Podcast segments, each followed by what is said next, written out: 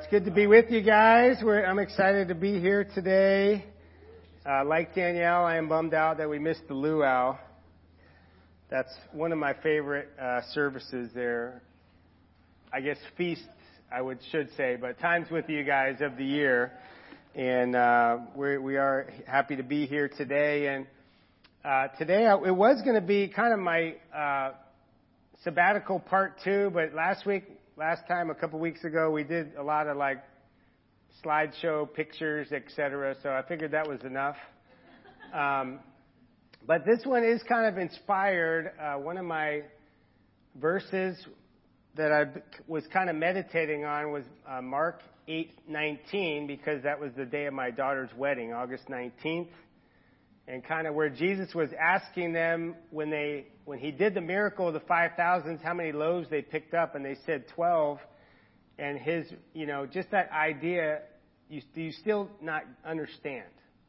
And so I just been I was thinking about that miracle and just the whole idea of they were so focused on the bread that they missed the miracle they were so focused on what they needed or what they didn't have. He was asking about the Pharisees, and they were wondering, what did they forget? Are we messing up? And he's like, you still don't get it, right? It doesn't matter if you don't have any bread. You have me.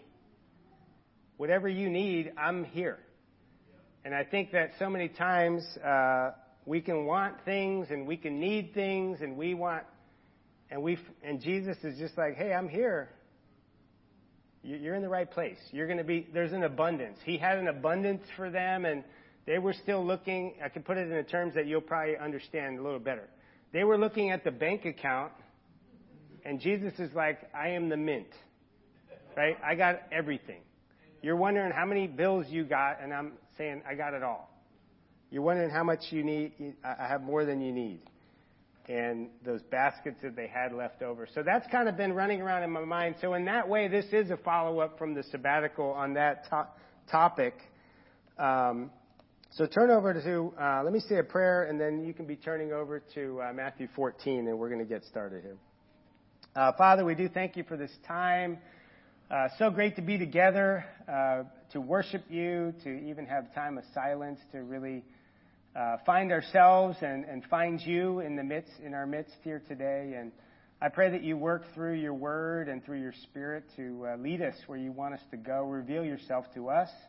Uh, get me out of the way, God. We love you. We pray in Jesus' name. Amen.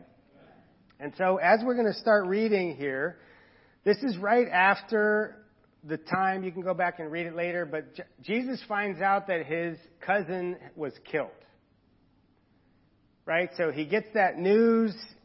We're brought to this place of burial where they're burying John's body. And you just kind of feel that there's like a heaviness that comes over Jesus. Maybe you, maybe you can feel that in your life right now. There's some kind of heaviness.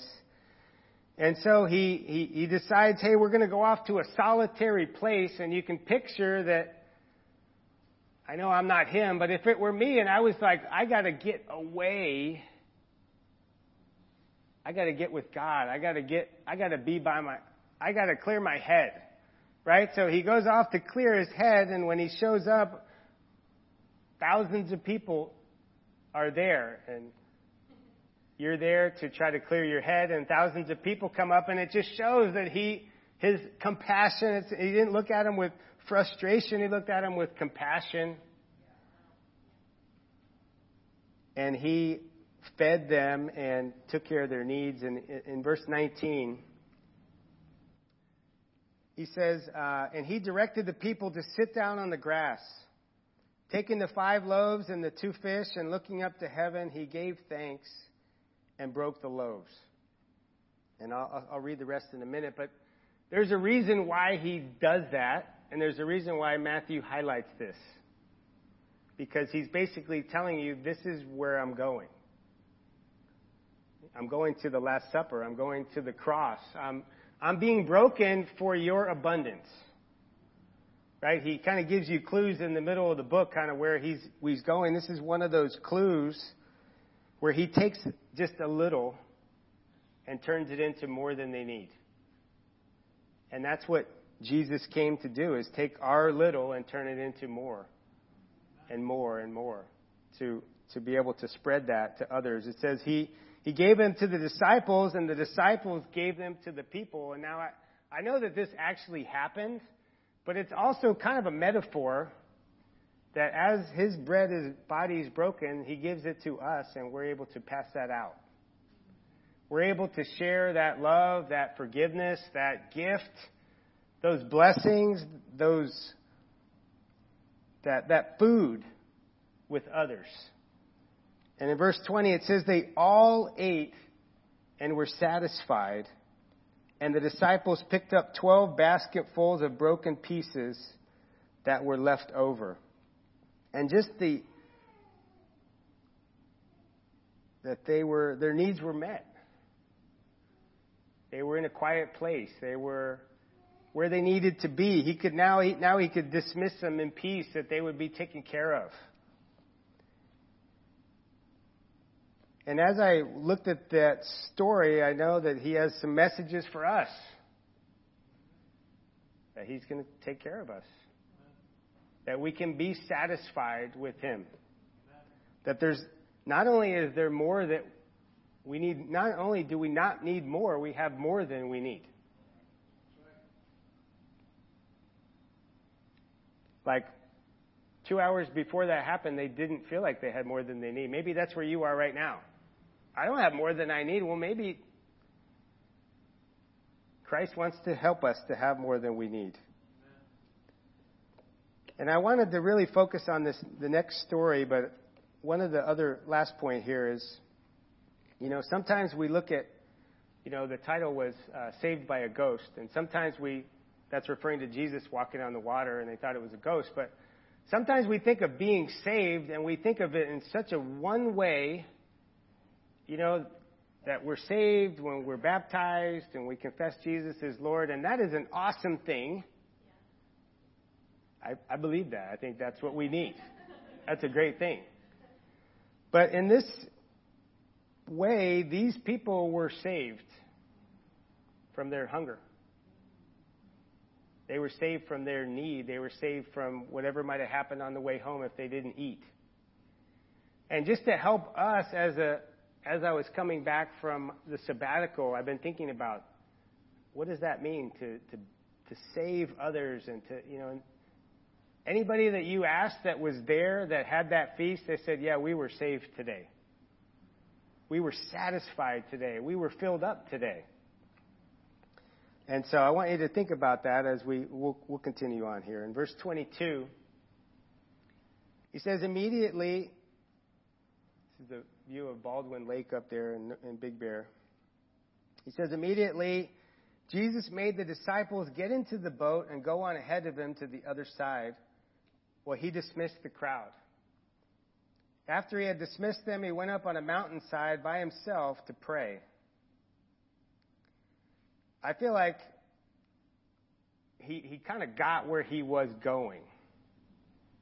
Right? That's when, when John died, he re- this is this is really where he was headed. Was man, I need to be with God. I need to be on this mountaintop. I need to get time and I, I feel like um, there's times that we need that. We just need to get to the top of whatever mountain it is. Maybe you don't like mountains. Maybe it's at your favorite place, your favorite coffee shop. And, you know, there's those times when you feel heavy and you need to get refilled. I think that's where Jesus was here. He said, uh, but he, so he sends the disciples out, and then he stays on the mountain. And you ever thought about what it would be like to be those disciples that you're sent out?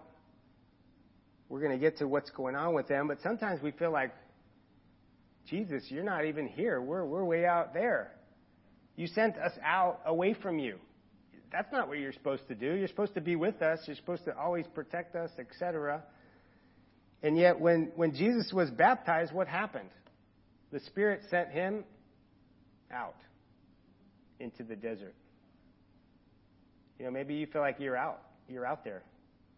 Jesus is up on the mountain with God, and you're just rowing across the lake. Not sure where you're going.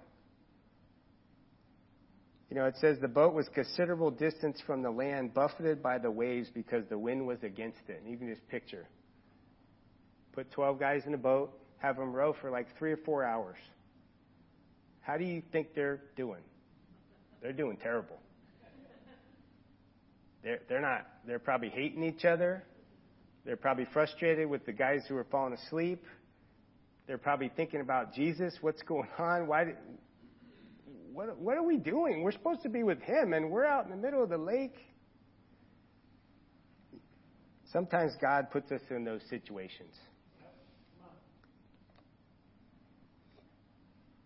But He has a plan. Sometimes we, we can give up. Don't give up when you're out there rowing. That's a bad story, right? Jesus sends you out rowing and you give up. That's not the, that's not going to be included in the Bible, probably. But he has a plan. He just takes longer to develop than we want. Some of us maybe we're rowing right now today. It says shortly before dawn, Jesus went out to them walking on the lake. When the disciples saw him walking on the lake, they were terrified. It's a ghost, they said, and they cried out in fear. But Jesus immediately said to them, Take courage, it is I, don't be afraid. So they're just waking up, they're not sure what's happening. I mean, that, they really believed in ghosts a lot more than we do. Right? Spirits and ghosts and you know, the spiritual world wasn't like so far away for them, and and um, I could say a lot about that, but we'll talk about that another time. But I, a lot of people feel like the spiritual world is not up in heaven, but it's just right in front of you. You just can't see it. It's like right here. Like when Elijah's out with his servant, and they just say, just open up his eyes, and he sees all those chariots. Like they were already there, they just didn't see him. So that's something to just think about that whoever you think is in heaven, I mean, they could be right there. You just can't see them. And someday we're going to see what Jesus already knows. And, and so maybe they were more in touch with some of that than we were. That's a whole other thing. But then this, uh, verse 27, it says, But Jesus uh, immediately, okay, I already read that. He said, Lord, if it's you, Peter replied, Come to me, tell me to come to you on the water. And he said, Come. And honestly, I don't really, in the past, I've never really liked this passage. And it's, this is the reason why. This one verse. Peter that said, Come out into the, he said, If it's really you, have me walk on the water with you. And I remember a sermon long, long, long time ago, and it had the, it was called boat holders or water walkers. Right? And Peter's the water walker. He was out there. He's like, I'm going to go for it. And I was the boat holder. And I still am the boat holder. And I'm like, I'm not going first. You go first, and if it works, then I'll come after you. And so for that reason, I always hated this passage because I was never that one. You know, how many, who, who feels like, hey, you're the one that's like, hey, I'll jump first. Let's go skydiving and I'm the first one out. A Chris Ventura, I might believe that, okay?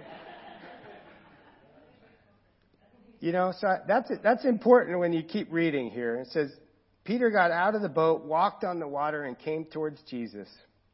But when he saw the wind, he was afraid, and beginning to sink, he cried out, Lord, save me. So here we have that again where he's saving Peter. Now, he's not forgiving Peter, he's actually literally saving Peter. Isn't that what happens in our lives? You only get for, you know, we get forgiven like every day, but we only enter into that covenant with God once. But we get saved like a lot. We cry out to God a lot. He saves us a lot. Peter, in this moment, felt saved. I was done. And that's why we're here. Because we've had that happen. We've been in situations and we're like, Lord, save me. And He does. And He has. Again and again and again. And He's even used us to save each other. And we think about our closest friends, and when we need saving, they were there. I was reminded of a story from like 15 years ago yesterday that I totally forgot about. That we were there for a couple when it was over. And God saved their marriage. And it was just like, oh yeah, I remember that. But God saved our marriages, our families, our, ourselves so many different times. And then when Peter gets back in the boat, you know, Jesus reached out his hand and caught him and says, You have little faith, why did you doubt? And I, I've always taken that as kind of a rebuke. Like, you're so faithless. Like, what's wrong with you, Peter? Come on. But as I thought about it, I was like, wait a second. If Peter's getting rebuked, like, what about everybody in the boat? like, there's no chance for us. If we're holding on to the boat, we got no chance if Peter's getting rebuked. I, I think it was more like Jesus kind of like, come on, Peter, man, come on. Like, I, I picture it as almost a, and maybe it wouldn't be that way for you, but to me it would almost be like a joke. Like, come on, Damo, you were doing so good. you know that, but that's us, that we take it like God's trying to rebuke us for our lack of faith. He, he did rebuke a few people, but he, he ultimately continues to save us over and over to help us with our faith. Peter had a lot more faith at that moment, right? Oh, man. I just got saved, man. My faith just went from zero to like 150. But we're human, so it goes down to zero again sometimes, and then he lifts us up again says he climbed into the boat, the wind died down, and those in the boat worshiped him, saying, Truly you are the Son of God. Do you think they felt like they were saved that day? I do. They were saved from the wind, but they were saved from a lot more than that. They felt like, yes, this is the one that I followed. How come I didn't know that earlier today? They were reminded. They were they were ex, their their understanding just expanded. Like, oh my gosh! Like, I knew you were good, but I didn't know you were that good. I knew you were loving, I didn't know you were that loving. I knew you were gracious, but I know you're that gracious. You know, they were being saved over and over. We're, that's what it means to be a Christian. God just continues to reveal himself to us so that we're saying, truly, you are the Son of God. I already said that like 35 years ago. But I keep saying it because it's, we, do we feel like we understand everything about God now? We got it all figured out. Every facet of God. Man, there's so much. Then they crossed over to the other side and landed at Gennesaret. So when the men of that place recognized Jesus, they sent word to all the surrounding country. People brought all their sick to him and begged him to let the sick just touch the edge of his cloak. And all who touched it were healed.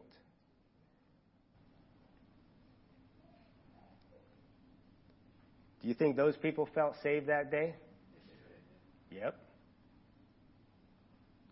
I've been sick my whole life, and that day I touched just the edge of his cloak. You think they had good news to share? You know, I hope you guys, I hope we can all think about this a little bit more. And where God is leading us, that's what I was doing as we were away, thinking about what are you doing, God? Where are we, what are we doing? Where are we going? Who are you? And these were some of the answers. that we need to see saving in a lot bigger way. I felt like he was already doing many of these things, but we didn't call them saving. We call them serving. Big difference. You know, with with uh, all the doors that he's opened with the, the rescue mission and the Washington Street apartments behind, which I know not all of you have gotten to see yet, but there's a home right over here with elderly and disabled people, and they were kind of like that.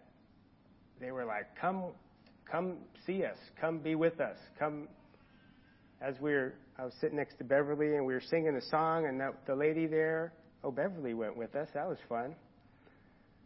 The the woman over there, Juanita, I went and saw her after I got back, and she's like, you know, she's kind of sick right now, and she's like, I can't really go to church, but if I had a church, your, yours is our church.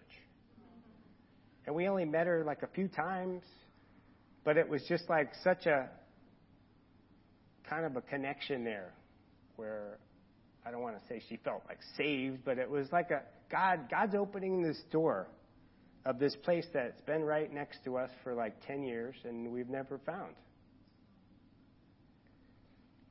When I, um, I've been on the board of Martha's uh, Kitchen for the last year or so, and when they heard that we did a service at the Coachella Valley Rescue Mission, they were upset.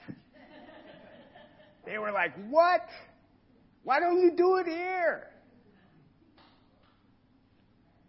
And I see that's not to say anything, but just like, wow, maybe that's God. That sounds like people that are reaching out for us. That sounds like the people that Jesus was talking about in the just a few chapters earlier, those that were tired and weary, come to me and I'll give you rest. It sounds like the beginning of the book where he says, you know, bring, you know, the poor will be lifted up the peacemakers, the, the, the meek, the humble. God's showing us, He's showing us this, but sometimes we don't see it. So I remember this year, we started this year. Remember what our goals were for the year? There wasn't any. You ever been in a church where you had no goals for the entire year? All we were going to do was look for God. God's going to show us what we need to be about. And I'm just sharing you a few ways that I feel like He's showed us what He wants us to be about. And those are maybe more of the corporate ways, but there's probably a lot of smaller ways that He's trying to reveal to us and I think if we look for those people that are looking for him, then we'll find out where he wants us to be. It sounds like the disciples when he sent them into the villages and he said, just search for a worthy person as someone who will invite you in. They'll take care of you. They'll feed you. They'll tell you what you need to do. They'll tell you the people you need to talk to. They'll tell you where you need to be. You know, even Moses had this type of person. I, I don't have time for that today. I believe it was a person called Obed. And he told Moses how to go through the promised land. Even he needed a little guide. And God provided. And I feel like God's doing that for us. So let's take our communion together. Turn over to Mark, Matthew 20, uh, 26. We'll see Jesus breaking bread again.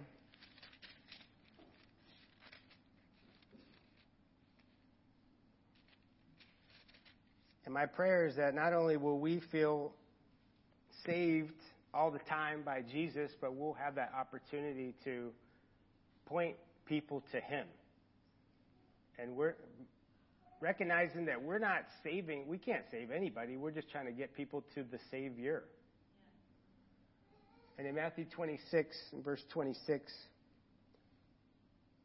he says, While they were eating, Jesus took bread, and when he had given thanks, he broke it same as he did before, and gave it to the disciples. Take and eat. This is my body. Then he took a cup, and when he had given thanks, he gave it to them, saying, Drink from it, all of you. This is the blood of the covenant, which is poured out for many for the forgiveness of sins. And here he's showing them, hey, this is when I'm going to save you again. And I pray that we can uh, contemplate that, that Jesus that saves as we pray. God, thank you for this time. Thank you for just your abundance, your your uh, bounty, where you bring nothing, something out of nothing. Where something as simple as bread can bring life. Where you can heal and you can walk on water. You can bring miracles into our lives. We pray for those. We pray that we'll see your spirit not walking on the water, maybe, but going before us. We'll pray that our eyes will be open to those that need to be healed and that we can point them to you. Thank you that you save us, God. Thank you for all those times that you've saved us again and again. I pray that even now that you can help us to remember the times that we've even forgotten that you've saved us. And save us from what we need now from the things we carried in, from the things that we don't understand, from the challenges in our lives. Lord, we come to you looking to you as our Savior. We love you. We pray in Jesus' name. Amen.